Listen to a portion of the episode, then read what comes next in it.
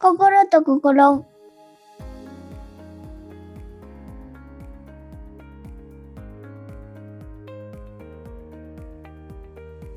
皆さんこんにちは。心と心第12回です。心と心は心に聞くことをテーマにしている映像音声クリエイターキミと心に響くヨガをテーマにしているヨガ講師Miyukiの2人が毎回テーマを決めて心の動きに意識を向けて話をするラジオ番組です。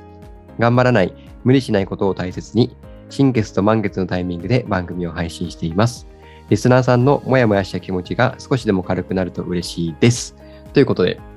Miyuki先生、はい、よろしくお願いします。お願いします。いやもうこれ配信するときは3月3日の新月なんですけど、はい、なんか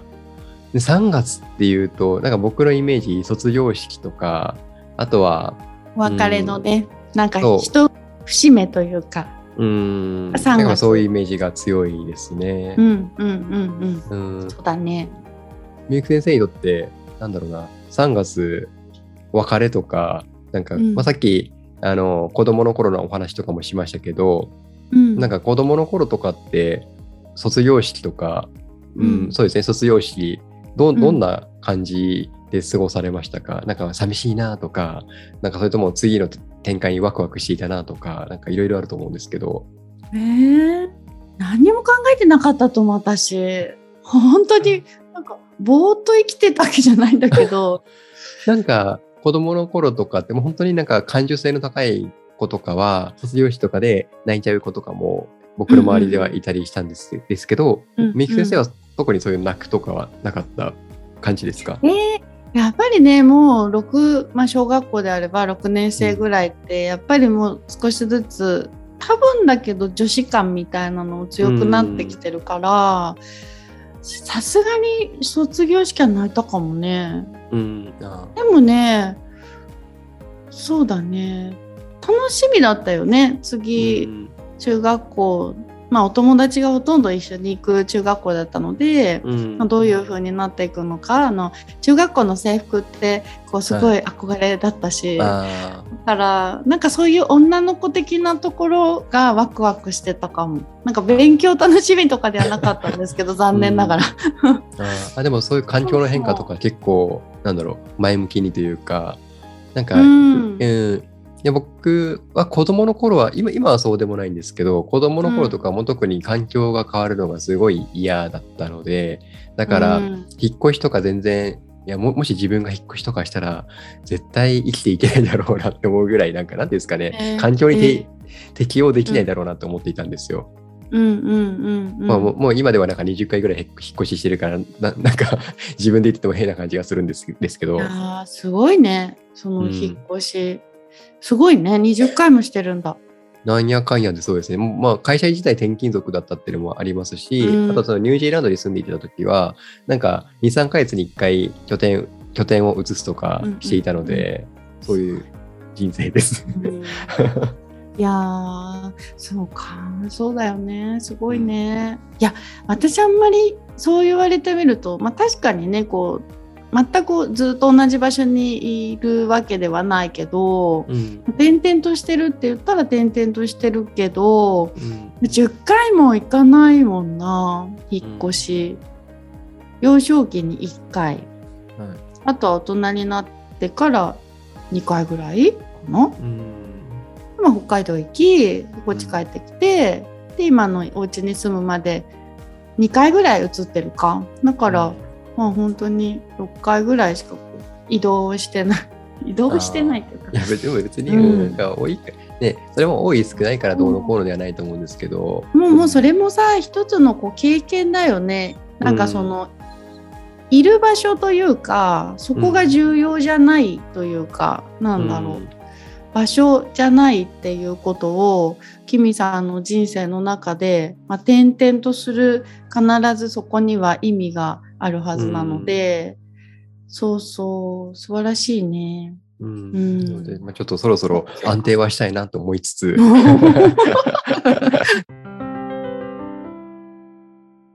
あ、Miyuki先生、今回はですね、緊張っていうことをテーマに挙げてみたいなと思うんですよ。僕はですね、結構緊張しいで、昨日もちょうど撮影のお仕事で、うん、初めての現場に行ってきたんですよね、うんうん、やっぱり撮影の仕事ってどこ行っても初めての現場が多いからどこ行っても毎回緊張するんですけど、うん、要は毎回同じスタジオだったら機材とかも同じ設定で撮影すればいいんですけど、なんかそれができない、新しい現場だったら新しい現場に合わせて機材の設定とかもして撮影していく、うん、で演者さんも違いますし、うん、なんかそういう毎回毎回の緊張感はどうしてもあるんですよね。だから、うん、そういうふうにちょっと緊張をどうしてもしてしまうんですけど、みゆき先生は何か、ね、例えばヨガの先生として教えるときとか、うん、緊張とかされます？めちゃめちゃするよね。そう、それ聞いてちょっと安心しました。それ今でもされるんですか？なんか昔の緊張と今の緊張ってどん違いあります？全然違う。うん、全然違う。なんかこう、うん、それは緊張する場面と向き合うのをたくさんこなしてきて慣れたのとは違う、うん、緊張は今はほとんどしてない。だってこう伝えていく内容自体はさ、ヨガっていう土俵の上は変わらないから、うん、ヨガのそのレッスンを一番最初にした時の緊張感と、やっぱり何年か経ってから感じてる緊張感と、今はねほとんど緊張っていうのをうまく取り扱ってるので、うん、ほぼほぼ緊張をしない状態、緊張が来たらラッキーと思うぐらいの感じになってるので、緊張をどううまく使いこなすかっていうのをやっぱりこのヨガっていうその土俵の上で鍛えられたので、まあもうすごい昔に戻ると中学校とか、まあ幼少期、今日幼少期のね冒頭で話したから、うん、すごい嫌だった人前に出るのとか、なんかこう何か人の前、まあ一番こう前に立って何かを発表するとか、もうそういうのも絶対好きじゃないし、うん、もうお友達同士では結構ワイワイワイワイすごい自分のテンションと自分のキャラでいけるんだけど、うん、こうたくさんの前で何かをっていうのはあんまり選んでこなかったし、好きじゃない人種だったんだけど、やっぱりこうさらに大人になってきて、こう人とちょっとこうなんだろう、知らない人と話すとかそういうのもすごく人見知りするような人だったし、うん、まあだから今思うとヨガの先生になるっていう選択をしてること自体がすごい昔の自分からするとありえないことだよねっていうぐらいの緊張しだし、人前に出るっていうのは好んでするタイプの人ではなかったです、うん。でもそこ自体もねやっぱり自分が好きっていうところから変えてもらったし、まあ、変えるべききっかけを与えてもらえたので、うん、今はねあんまり緊張っていうのしない。緊張する生き方を手放してます。なるほど、うん、そっか。で緊張がキミさんだったら、はい、やっぱりキミさんの人生の中にその要素を取り込むのであれば、うん、緊張きたらラッキーって思った方が、その緊張ってやっぱりそこを来るってことはさ、そこに向かってることがさやっぱりすごい大事、本気だからさ、そこで失敗しちゃいけないとか、うん、うまくやりたいっていう意識があるからこそ、そこに緊張っていうものが生まれてくると思うんだよね。そこが別に自分の意識下に置いてないところだったら、緊張っていうこと自体がまず浮き上がってこないはず。なんか今のお話聞いていたときに、ちょっとヨガに絡めて話をすると、うん、僕が初めてヨガのレッスンを先生としてやろうとした時の緊張をちょっと思い出して、うん、その時はなんだろう、自分がうまくできるかどうかもわからなかったし、もちろん練習はするんですけど、うん、家とかで練習してそれを提供するんですけど、うん、で、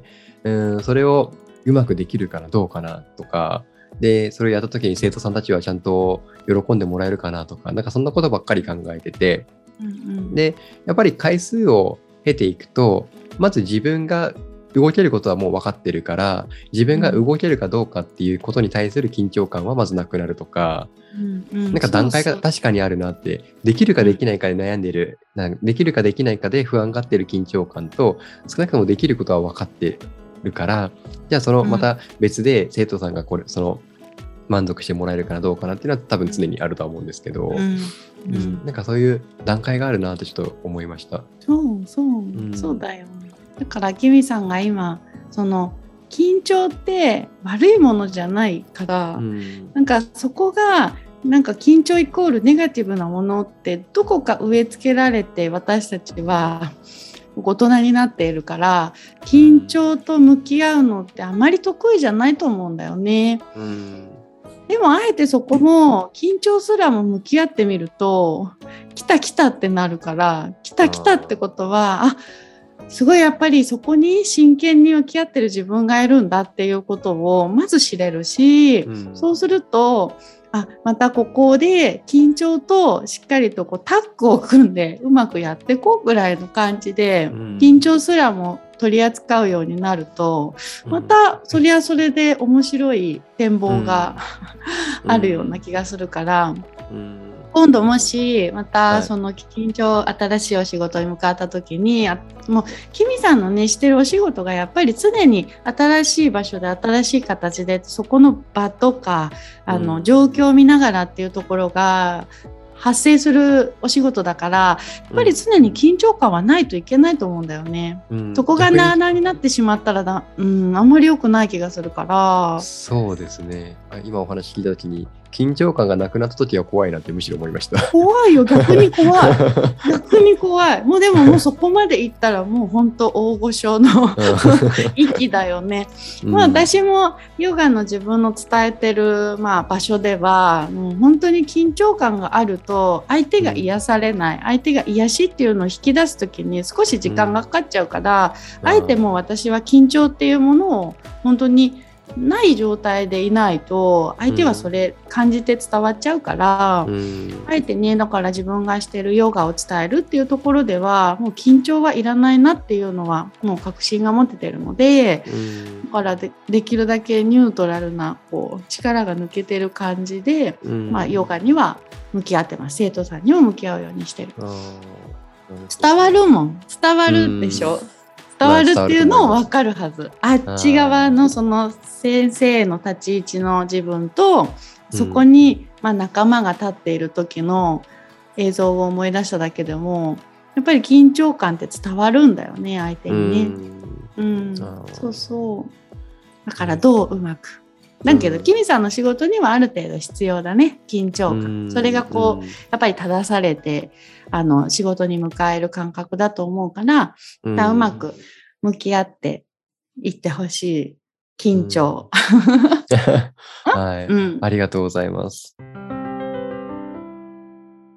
今回も質問をいただいていてですね。はい。そう前回に引き続き20代の女性からこんな質問をいただいています。はいはい、体が硬いのでヨガスタジオに行きづらいですっていうことで、うんちょっと細かく見ていくと、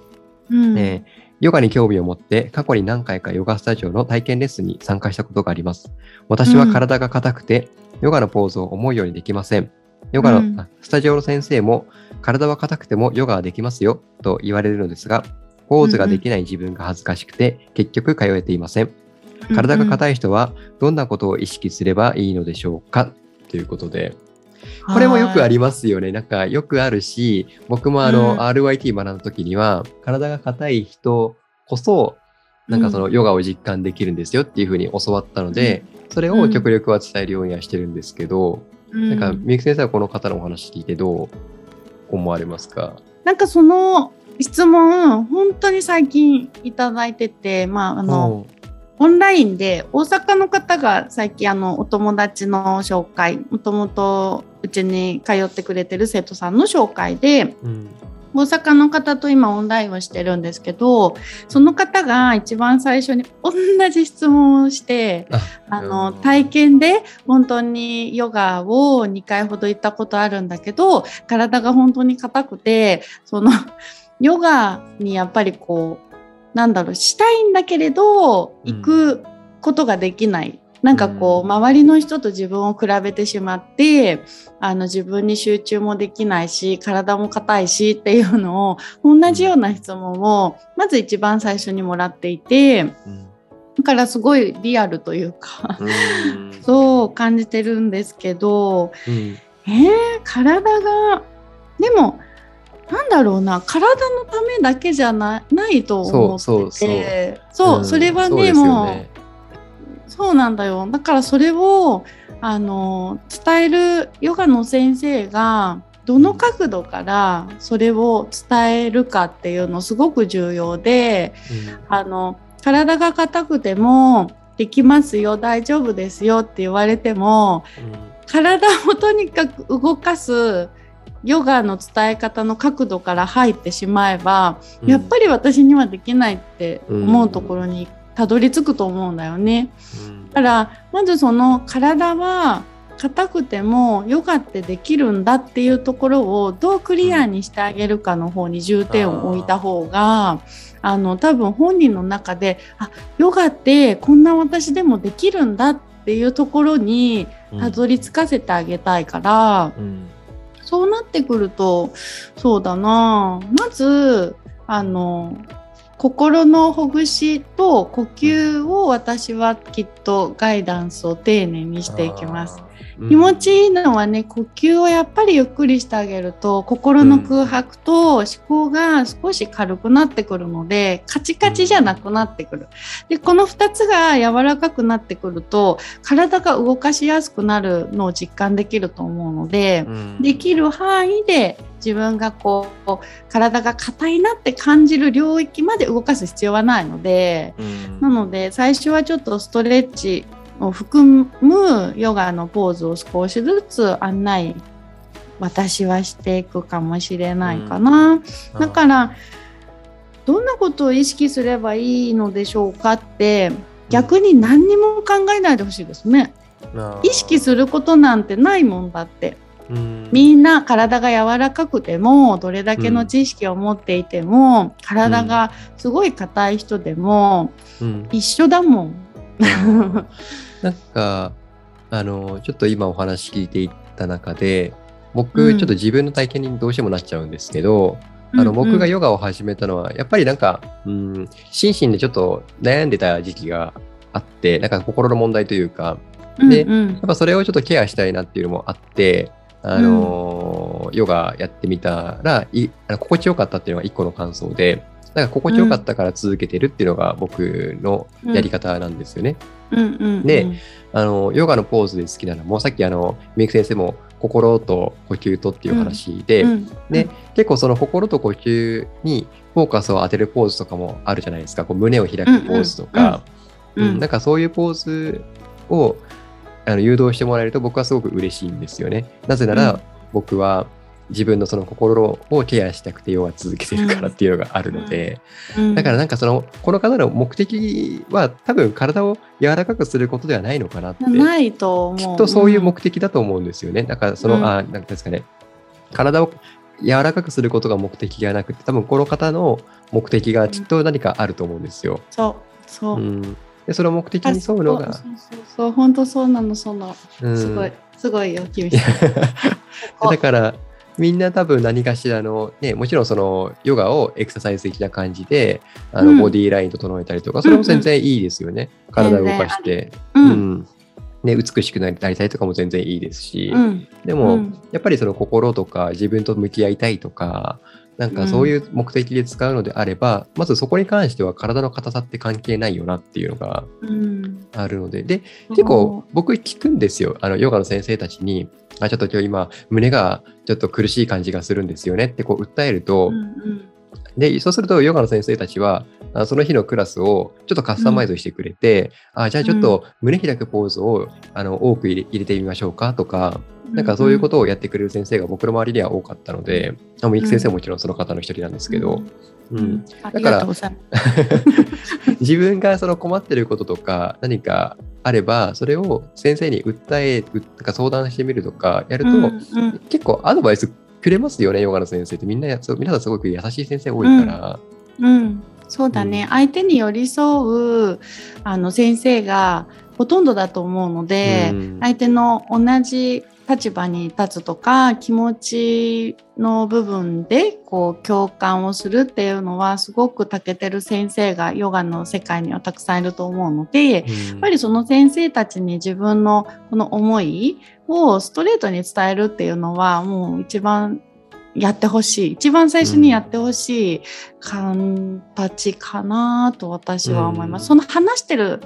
としても、まあ、見えないものにはなるんですけど、私がもともとこれ持って生まれたものと磨き上げてきた部分ではあると思うんだけれど、話してるだけで何を求めているのかなって少し見える、うんうん、だからこの今日の質問から見えるのは、体じゃない体のことを言ってるけど、うん、本当はいずれは自分の柔らかい柔軟性がついた体に巡り合いたいっていうのはもうゴール設定としては見えているけれど、うん、でも多分補いたいところはそこではない気がするので、うん、やっぱりちょっと心のケアだったり気持ちのいい状態をまず手にしてほしいなっていうのが少し質問の中で見えたので、うん、そう、うん、だからヨガって体のためでもあるけれど、体よりももっと見えない領域、中の内側の調整、あとこうシフトの切り替えのためにうまく使っていく、いつも外に意識を向けている意識の切り替えをヨガの時間を通してシフトを変えて、自分をこうできるだけ見てあげる時間とか自分のために費やす時間にしてあげると、おのずと体じゃないんだなっていうことが自分の内側から分かるはずなので、もう気持ちいい、それを味わいたいんだなとか、心のそういうモヤモヤを取りたかったんだなとか、何か見えないもののためにこのヨガの時間を使いたいんだなっていうのがきっと見えてくると思うので、うん、うん、そうだからやっぱり何でも意識しなくていいよ、ただうん、無に近いところにそのヨガの時間を通して運んであげるといいんじゃないかなと思います。うん、そうですね。なんか本当になんか特に僕ヨガのクラスでやっぱ最後にやるシャバーサナ、屍のポーズって言ってこう、マットの上に横になってもうひたすら何もしないことをするっていう感じですかね、強いて言うなら、うん、そう、うん、それが最初困難だったりするのよね、あの時間が、もういろいろ思考が巡ったりとか、ただあれを最後に持ってきているのも、必ず意味があるので、でそれまでに過ごしてきたヨガのポーズや呼吸などを含めて、全部あそこの最後の横になっていくために、誘導するためにやってるので、だからあそこの最後のシャバーサナって横になっていく時間がどれだけ快適かっていうのをこの、私たち講師はその案内していく立場なので、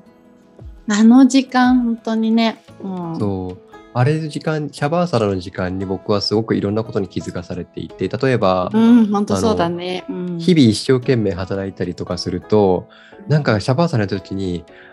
すっごい疲れてたんだな自分って気づくときがあったりとか、そう自分はさ見れるのよねめっちゃ疲れてるわと思ったりとか、そう本当そうなの、なんか普段とか本当になんか疲れてる自分を置いてけぼりにしちゃうとか、結構あるので、やっぱあの時間に疲れてるときは疲れてるっていう反応に気づけるし、なんか心がざわざわしてるときには心ざわざわしてる、なんか思考がなんかいっぱい渦巻いてるなとか、本当そこがその一個一個なんだと思うんですよね、それに価値があるし、そこがいいなって思いますね。そう毎回同じ流れで同じ先生から教えてもらってても、毎回違う体験ができるのが、またこのヨガの世界の楽しさだったり、醍醐味だったりするので、そこで自分と向き合うチャンスが巡ってきてるって思うと、なんて素晴らしい機会なんだって思うから、やっぱりその一個ずつをとにかく、もう意識は知識とかその自分が向ける意識とかもうそんな考えなくていいので、とにかくもう体が硬くてっていうのも、その受ける先生にはねこう伝えて、ちょっとこう、会話をするっていうのはすごい大事なコンタクトなのかなとは思うんですけど、それ以外は体が硬くてできないとか恥ずかしいとか、そういうのはできるだけ手放してもらえたらすごいありがたいなって思うかな、うん、そういう風な声かけすると体もやっぱりねネガティブなものが内側に流れちゃうので、あ、うん、そうそう、うん、自分のことをやっぱり自愛してあげるってそのまず声かけからのスタートなので、うん、あまりこう自分が体硬いしって言ったらやっぱ体きっと硬くなるんですよ、うん、柔らかくはならないから、うんうんうん、そうそうかな、うん、ぜひぜひ、ね、いつかお会いできる日を楽しみにしておりますので、うん、そうですね、みゆき先生オンライン講座もオンラインのレッスンもやられたりしてるのでぜひぜひ。それではエンディングです。番組からお知らせです。このポッドキャストは Twitter や Google フォームなどで感想を募集しています。またメールアドレスもご用意しています。詳細は概要欄をご覧ください。そしてヨガの呼吸法や瞑想法に興味のある方は、私たちが運営しているヨガの神様を覗いてみてください。こちらの URL も概要欄に記載しておきます。また、Spotify の方限定となってしまいますが、毎回みゆき先生おすすめの心に響く音楽をお伝えしています。みゆき先生、今回の楽曲は何という曲でしょう？はい。今日はですね、皆さんご存知だと思うんですけど、宇多田ヒカルさんの、最近、ドラマのね、こう主題歌にもなってた曲で、アルバムも出したんだよね。私、わかんないのがしっかったんだけど、ね、はい、キミさんが聴いてる、まあ、アルバムの中にも入っている、君に夢中っていう曲を今日は選曲させてもらいます。はい。いい曲なので、聴いてみてください。